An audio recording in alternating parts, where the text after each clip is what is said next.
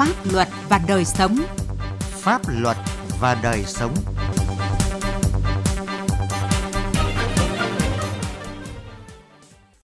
Xin kính chào quý vị và các bạn. Chương trình Pháp luật và đời sống hôm nay có những nội dung sau. Tránh tình trạng vừa đá bóng vừa thổi còi trong xử lý vi phạm về đất đai. Công an Vĩnh Phúc triệt phá nhiều ổ nhóm cờ bạc lớn. Cờ bạc và những hệ lụy khôn lường. Pháp luật đồng hành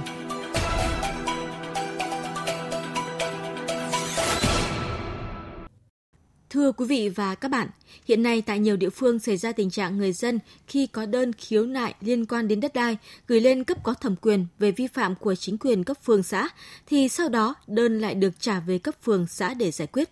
Do vậy, dẫn đến tình trạng vừa đá bóng vừa thổi còi khiến việc giải quyết đơn thư chậm trễ hoặc xử lý không đến nơi đến chốn, khiếu kiện kéo dài. Đây cũng là nội dung được nhiều người quan tâm góp ý vào luật đất đai sửa đổi lần này. Mạnh Phương, phóng viên Đài Tiếng Nói Việt Nam có bài đề cập. Tại phường Đức Giang, quận Long Biên, thành phố Hà Nội, gần một năm qua, năm hộ dân sinh sống tại ngách 466 trên 110 Ngô Gia Tự, tổ 15, phường Đức Giang, quận Long Biên, Hà Nội, liên tục có đơn khiếu nại về việc Ủy ban Nhân dân phường Đức Giang trong quá trình xác minh tách thửa đất cho bà Lê Thị Quyên ở nhà số 1, ngách 466 trên 120 đã thiếu sót không xem xét thực trạng nguồn gốc đất dẫn đến tranh chấp khiếu kiện kéo dài. Khi các hộ dân gửi đơn lên Ủy ban nhân dân quận Long Biên xem xét, thì nội dung đơn thư tố cáo sai phạm lại được chuyển trả về Ủy ban nhân dân phường Đức Giang xử lý. Ông Hoàng Anh Tuấn, số nhà 106, ngách 466 trên 110, bức xúc nói. Ngày xưa mảnh đất này là cuối năm 73 được phân miếng đất ờ, của, của hợp tác xã Thượng Thanh. Miếng đất này thì ờ, không có lối đi, nó chỉ có cái bờ ruộng, bờ mương. Thì gia đình chúng tôi đã ở tạo lên cái đường ngõ năm 1980 công ty vật tư xây dựng thành cái khu tập thể riêng của họ. Họ xây bờ rào phân lô giữa khu tập thể vật tư và cái khu gia đình riêng của chúng tôi, tạo thành biên giới ngăn cách. Mới đây thì bà Lê Thị Quyên nhà số 1 ngõ 120 đã ra phường làm sổ đỏ để mở lối đi sang ngõ nhà chúng tôi. Chúng tôi đã làm đơn lên phường và lên quận để để giải quyết cái việc này hay nhưng phường không giải quyết quận cũng ờ, không giải quyết đẩy đi đẩy lại theo quy định việc quản lý đất đai hiện nay Ủy ban nhân dân cấp phường xã phải chịu trách nhiệm xem xét hồ sơ thực trạng khi người dân chuyển đổi mục đích sử dụng, chia tách, xác định quyền sử dụng đất. Văn phòng đăng ký đất đai dựa trên hồ sơ do Ủy ban nhân dân phường cung cấp để tiến hành cấp giấy chứng nhận quyền sử dụng đất. Luật sư Tạ Ngọc Sơn, Hội luật gia thành phố Hà Nội cho rằng khi xác minh nguồn gốc đất, chính quyền cấp phường xã mà làm không chính xác sẽ kéo theo nhiều hệ lụy. Trong thực tiễn quản lý đất đai ở cấp xã phường trong thời gian vừa qua mà dẫn đến những khiếu kiện kéo dài thì một trong những điểm, những điểm quan trọng nhất chính là việc xác định nguồn gốc đất ở cấp phường xã được thể hiện ở trong sổ địa bạ, sổ mục kê. Tôi cho rằng cần phải những cái thay đổi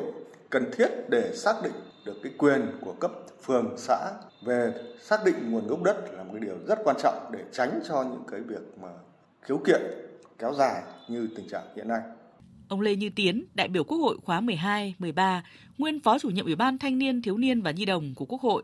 nay là Ủy ban Văn hóa Giáo dục của Quốc hội nêu ý kiến. Theo quy định, xã phường không phải là cơ quan cấp quyền sử dụng đất, cho nên cơ quan này không phải là nơi giải quyết những vụ việc tranh chấp đất đai mà phải là cấp quận huyện tỉnh thành. Thế còn khi mà có một cái vấn đề gì đó không phải chỉ đất đai đâu mà kể cả những cái tranh chấp về dân sự cấp phường đấy không xử lý thì người dân là bức xúc. Người dân bức xúc thì gửi đơn lên vượt cấp tức là lên quận huyện hoặc là tỉnh thành thậm chí lên cả trung ương. Thế nhưng mà uh, loanh quanh rồi lại lại quay lại gửi về cho xã phường thế thì người dân người ta bảo tiết mù ấy lại vòng quanh, cuối cùng chính cái người sai phạm thì lại lại nhận được cái đơn để xử lý. Thế thì rõ ràng là vừa đá bóng vừa thổi còi và cũng không cấp phường nào dạy gì mà lấy đá ghè vào chân mình, lại công nhận là mình sai. Thì cấp phường thì lại xử lý theo hướng là có lợi cho lãnh đạo của phường xã. Cuối cùng người dân vẫn là người thiệt thòi nhất và cái khiếu kiện ấy nó lại cứ tiếp tục, nó tiếp diễn như thế hết năm nọ qua năm kia hết năm này qua năm khác thì chúng ta phải xử lý cái này bằng những văn bản pháp luật quy định rõ cấp nào có thẩm quyền để xử lý những vấn đề gì theo quyền hạn.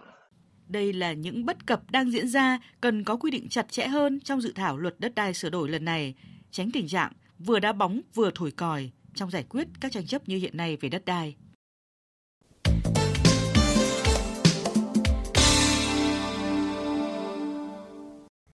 Thưa quý vị và các bạn, cờ bạc, cá độ bóng đá qua mạng Internet là nguyên nhân phát sinh ra nhiều loại tội phạm.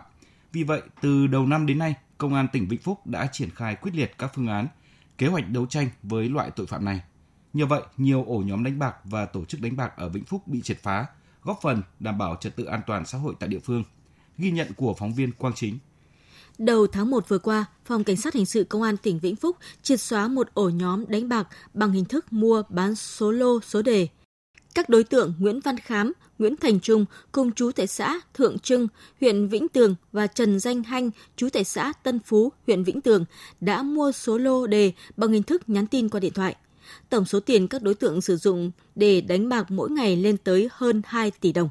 cơ quan cảnh sát điều tra công an tỉnh Vĩnh Phúc đã ra quyết định khởi tố vụ án, khởi tố bị can đối với Trung Khám Hanh về tội đánh bạc. Trước đó ít ngày, tại quán bia Thủy Anh ở phường Liên Bảo, thành phố Vĩnh Yên, phòng cảnh sát hình sự công an tỉnh Vĩnh Phúc bắt quả tang 5 đối tượng tham gia đánh bạc và tổ chức đánh bạc bằng hình thức đánh chắn, thu giữ hơn 70 triệu đồng và các dụng cụ phục vụ việc đánh bạc.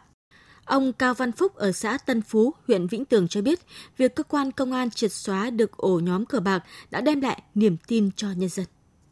Về cái tệ nạn xã hội cờ bạc kia, mà công an tỉnh mới ở huyện các anh ấy phối kết hợp với địa phương mà giải tỏa được các cái vụ thế thì nhân dân cũng đồng thuận cao thôi. Vì giải tỏa được hết chấm dứt được các cái dạng tay tệ nạn xã hội thì là tuyệt vời rồi. Năm 2022, dưới sự chỉ đạo quyết liệt của Giám đốc Công an tỉnh Vĩnh Phúc, các phòng nghiệp vụ công an các huyện, thành phố đã tập trung đấu tranh, triệt phá nhiều tụ điểm, ổ nhóm đánh bạc. Do đó, tình hình tệ nạn và tội phạm cờ bạc tại Vĩnh Phúc cơ bản được kiềm chế, không còn tồn tại các tụ điểm, sòng bạc lớn kéo dài gây bức xúc trong quần chúng nhân dân. Tuy nhiên, dịp trước, trong và sau Tết Nguyên đán Quý Mão 2023 vừa qua, tình trạng đánh bạc tại nhiều địa phương ở Vĩnh Phúc, nhất là ở vùng nông thôn lại tái diễn. Trước thực trạng đó, các đơn vị nghiệp vụ thuộc Công an tỉnh Vĩnh Phúc, chủ công là lực lượng cảnh sát hình sự đã tiến hành giả soát, lập danh sách các đối tượng liên quan đến hoạt động cờ bạc để gọi hỏi, gian đe, đưa vào diện quản lý và lập án đấu tranh. Theo Thượng tá Nguyễn Anh Dũng, Phó trưởng Công an thành phố Vĩnh Yên, chỉ tính riêng đợt cao điểm đấu tranh chấn áp tội phạm dịp trước, trong và sau Tết Nguyên đán Quý Mão 2023, Công an thành phố đã bắt giữ 7 vụ, 33 đối tượng, trong đó khởi tố hình sự 28 đối tượng về tội đánh bạc và tổ chức đánh bạc. Cờ tội phạm cờ bạc dẫn đến là các đối tượng nợ nần không có khả năng chi trả đến dẫn đến tiếp tục hành vi phạm tội đi trộm cắp, lừa đảo và cưỡng đoạt tài sản và cướp. Do vậy là trong thời gian tới với công an thành phố Vĩnh Yên chúng tôi kiên quyết là đấu tranh để một là phòng ngừa cái tội phạm cờ bạc. Cái thứ hai là đấu tranh kiên quyết đấu với ổ nhóm mà hình thành trên địa bàn không để các tội phạm xảy ra. Hoạt động của các đối tượng cờ bạc ở Vĩnh Phúc được thực hiện dưới nhiều hình thức như sóc đĩa, trọi gà, bài lá, ghi lô đề, thông qua cá độ kết quả các trận đấu thể thao trong và ngoài nước. Các đối tượng lợi dụng địa bàn vùng núi, bãi ven sông, giữa cánh đồng hoặc nhà cao tầng có ngõ hẹp để né tránh sự tiếp cận của lực lượng công an.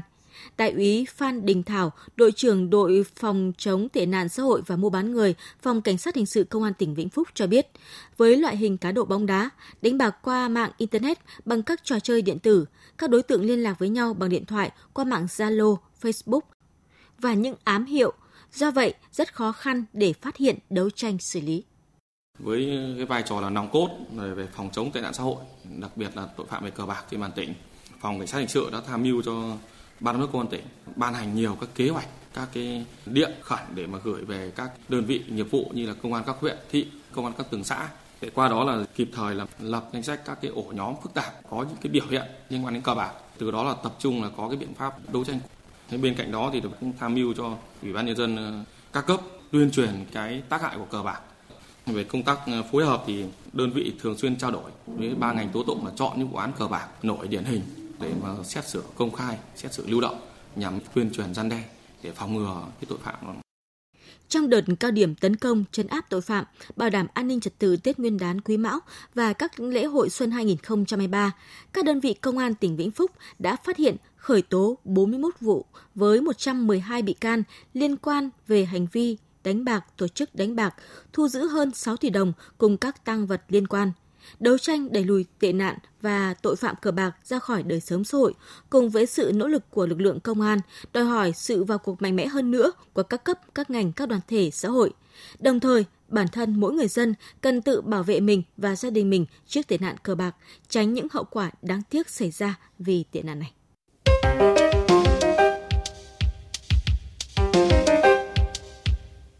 Thưa quý vị và các bạn, tệ nạn cờ bạc luôn là vấn đề nhức nhối của toàn xã hội, xuất phát từ tâm lý vui chơi nhất thời. Nhiều người đã lún sâu vào tệ nạn này, đến khi trắng tay, ân hận thì đã quá muộn màng. Đặc biệt, những người xa vào tệ nạn này sau khi đốt hết tiền vào các chiếu bạc thì rất có thể lại gây ra những hành vi phạm tội khác để có tiền tiếp tục chơi.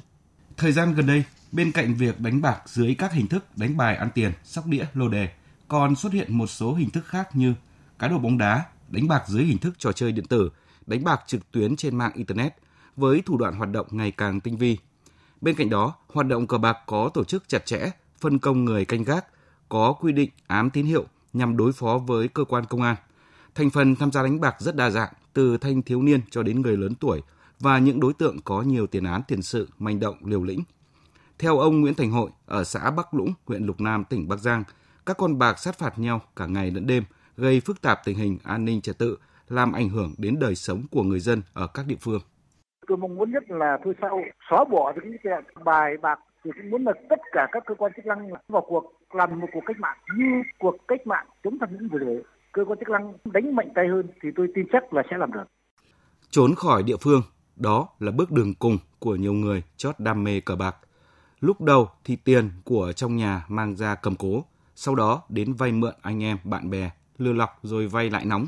Bị các chủ nợ dồn đuổi đường cùng phải trốn nợ.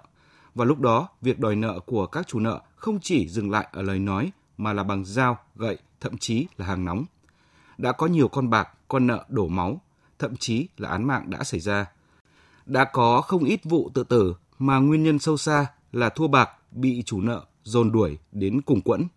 Đó chỉ là một trong số vô vàn hệ lụy buồn từ tệ nạn cờ bạc gây ra.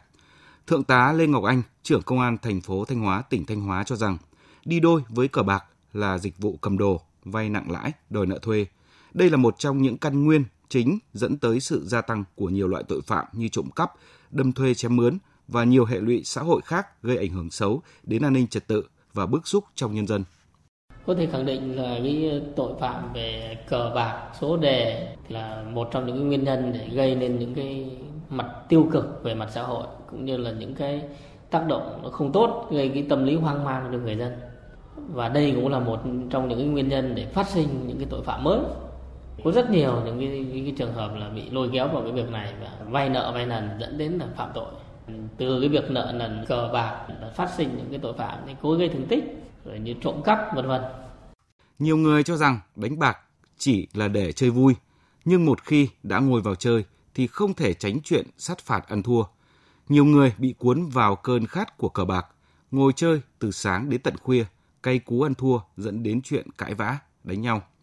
Theo chuyên gia xã hội học Trịnh Hòa Bình, người ham cờ bạc thường đi thâu đêm thuốt sáng, bỏ bê công việc, sức khỏe, kinh tế xa sút nên nhiều gia đình đã xảy ra mâu thuẫn, vợ chồng xích mích, thậm chí nhiều trường hợp phải ly hôn. Có nhiều người dân thì cũng nói là vui chơi, giải trí. Nhưng trên thực tế thì rồi đã nướng vào những cuộc đàn em đó rất là nhiều đồng vốn, rồi à, vay, cầm cố, nợ nần. Từ đó nảy sinh ra những mất đoàn kết trong nội bộ gia đình, họ tộc, sinh ra chuyện cầm cố, gán nợ, thậm chí có thể trượt dài đến lừa đảo. Có nhiều cái gia đình đi tới cái thảm cảnh ly hôn, bất hòa, không thể hàn gắn được. Nhiều nghiên cứu hiện nay cho thấy người nghiện cờ bạc luôn cảm thấy bị thúc giục phải tham gia vào những hoạt động có tính chất hơn thua, bài bạc hoặc cá cược bất chấp những hậu quả tiêu cực có thể xảy ra. Khi thắng thì ăn nhậu, trác táng, khi thua thì vay mượn, cầm bán và thậm chí là phạm tội để có tiền. Các cơ quan chức năng cần mạnh tay hơn để thay đổi tận gốc thói quen cờ bạc đang ăn vào máu thịt của một bộ phận dân chúng.